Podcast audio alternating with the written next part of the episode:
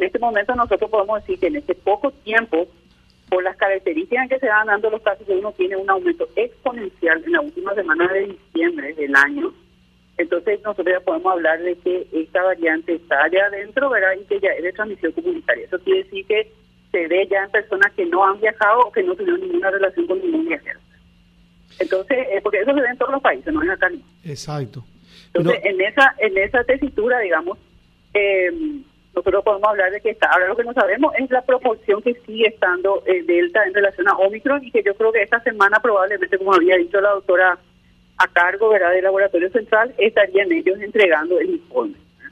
Eh, porque el, dato de secuenciación también no es que es un informe que se debe entregar ni cada día ni cada semana, es un estudio que tiene fines epidemiológicos para ir marcando la pauta de cómo se van dando las introducciones de nuevas variantes y cómo se van haciendo preponderantes, y que pueden marcar eh, digamos, el comportamiento de los nuevos casos. Entonces, si yo ahora mismo tengo, lo que yo puedo decir es que tengo aún eh, eh, presencia de Delta, que Delta no es más leve, ¿verdad? que tiene una cierta característica de transmisibilidad y que produce, digamos, internaciones, fallecidos, que probablemente son los que estamos teniendo en este momento.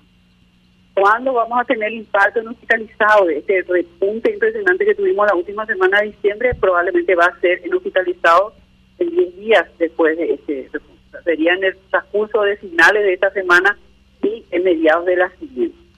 Y cuando, eh, eh, lastimosamente, de esos hospitalizados, uno va viendo que la mayoría sale alta, pero hay un grupo que lastimosamente tiene un desenlace fatal y eso generalmente se ve después de tres semanas del repunte de casos. Entonces, en conclusión, yo veo generalmente un impacto en mi hospitalización, generalmente entre 10 días después de de mi repunte de casos y eh, o, digamos en, 14 días.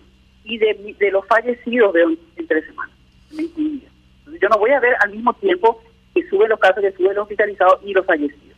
Entonces la gente va a decir, no hay tantos fallecidos. Lo que pasa es que estos fallecidos no son de ese repunte, son de los que iban a presentarse luego con esta variante o con la otra y que ya estaba teniendo una cierta tendencia.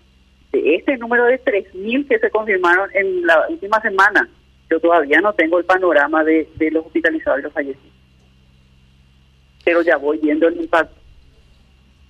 Claro, lo que pasa es que coincide de repente cuando aparece esta variante, aumenta considerablemente la cantidad de contagios y como usted decía, no solamente en Paraguay, sino que en el mundo. Veíamos nosotros, eh, Estados Unidos tuvo un millón de contagios en 24 horas, doctora. Sí, así es, en el mundo. O sea, eso, eso da cuenta también de la impresionante capacidad de transmisión que tiene, sin importar eh, de, qué continente o país se trate, y de aquellos que van dando los, datos en tiempo real. ¿verdad? Y si uno ve el informe de la OMS de lo que es el recuento a nivel mundial, que tiene el mismo aspecto de, esa columna que sube eh, de forma impresionante eh, en todo el mundo. Así es.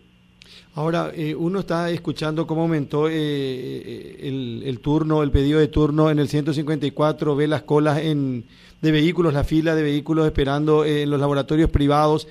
En el trabajo ya uno se entera de que quien se vacunó inclusive tiene síntomas, algunos ya tienen casos confirmados a través de COVID, otros se reinfectan, en la familia también. ahora, ¿esta variante es leve porque sí o porque la vacuna o los que tenemos vacuna estamos más eh, seguros y contrarrestamos a esta variante, doctora? Esa es una buena pregunta. Eh, eh, tenemos la respuesta de los especialistas probablemente de, biología que, pueden de verdad hablar de lo que es la biología del virus en el sentido de que a medida que muta la, el virus también va teniendo ciertas características que en este caso lo que mejora es su capacidad de transmisión y eventualmente eh, puede eh, producir, digamos, cuadros más leves, porque hasta ahora ninguna de las variantes, salvo, tal vez alfa, que vieron los de Reino Unido, determinaba así en forma categórica que fue más virulenta. Lo que, lo que marcaba la pauta de los casos y hospitalizados fallecidos justamente era la transmisibilidad.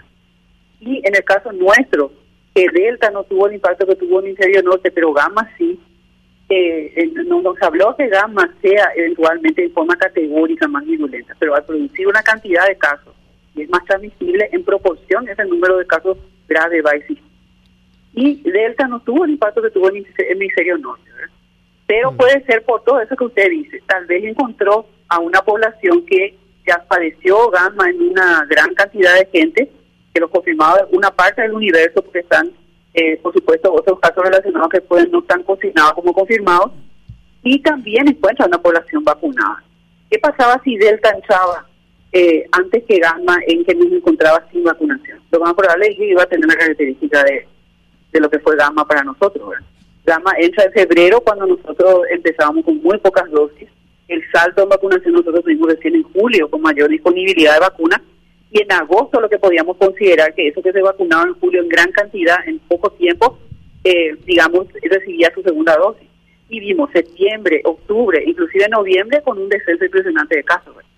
Entonces, es la suma de factores. Yo puedo decir que probablemente ese descenso que yo tuve en tres meses después del, del, salto en vacunación fue justamente porque encuentra a una población vacunada, también porque encuentra a una que tiene una inmunidad reciente a un gran pico de casos que podamos.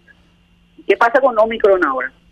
El tema es que se encuentra esa situación en Reino Unido. Tiene una gran población vacunada con un porcentaje bueno de vacunación, pero que le causa estrago, eh, aumentan los casos en forma exponencial y por supuesto en proporción aumentan también los hospitalizados. Entonces, ¿cuál es la estrategia que usa Inglaterra? Ellos hacen estudios y realmente van dando datos eh, en tiempo real prácticamente. Entonces ellos vieron que con una tercera dosis la respuesta inmunitaria mejoraba para dar frente a Omicron.